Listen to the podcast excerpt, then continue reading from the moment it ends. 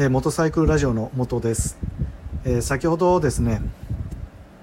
えー、バイク卒検あの不合格になられた方へのお話を、えしていてですね、まあ、本当に熱くなってしまってあの時間12分がこれ制限なんですけど12分をあの超えてしまってすごいあの 無理やりですね最後終わったのでちょっとあの最後ね、えー、最後の部分あのお話を、えー、させていただきたいと思います。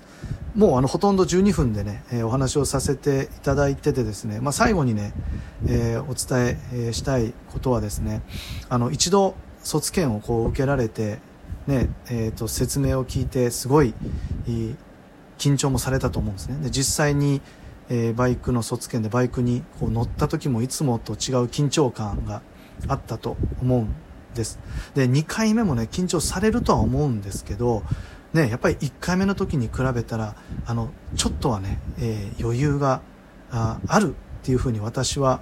思っています。なので何が言いたいかっていうともう本当にもうあとはねあの自信を持ってね、えー、2回目の、えー、バイク卒検に臨んでほしいです、えー、練習についてはねお伝えさせていただいたとにかく1回目の練習を大切に、えー、緊張感持ってバイク卒検だと思ってね、えー、取り組んでいただいてで、え、練習でねあ緊張感持ってできたってなったらもうあとはねもう本当に自信を持ってあ2回目だからいけるわと、ね、周りの1回目の人、えー、わすごい緊張してるけどもう自分は2回目だからその1回目の緊張はもう通り越した、ね、あとはもう2回目でバシッと通るだけだっていうねもうそれぐらいの気持ちでえー、2回目のねバイク卒検に臨んでほしいっていうふうに思っています。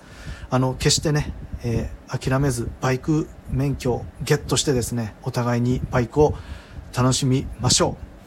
う。えということで、えー、ちょっとすいません。続きをねお話しさせていただきたかったのはもうとにかく頑張ってください。っていうことを言いたくて、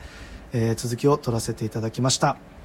えー、今日日曜日ですね。えっ、と私はいつも通り YouTube の撮影をして夜はねブログを書くという日曜日恒例の行事を、えー、行いたいというふうに思っています、えー、それでは、えー、皆様素敵な日曜日をお過ごしください、えー、元サイクルラジオの元でした。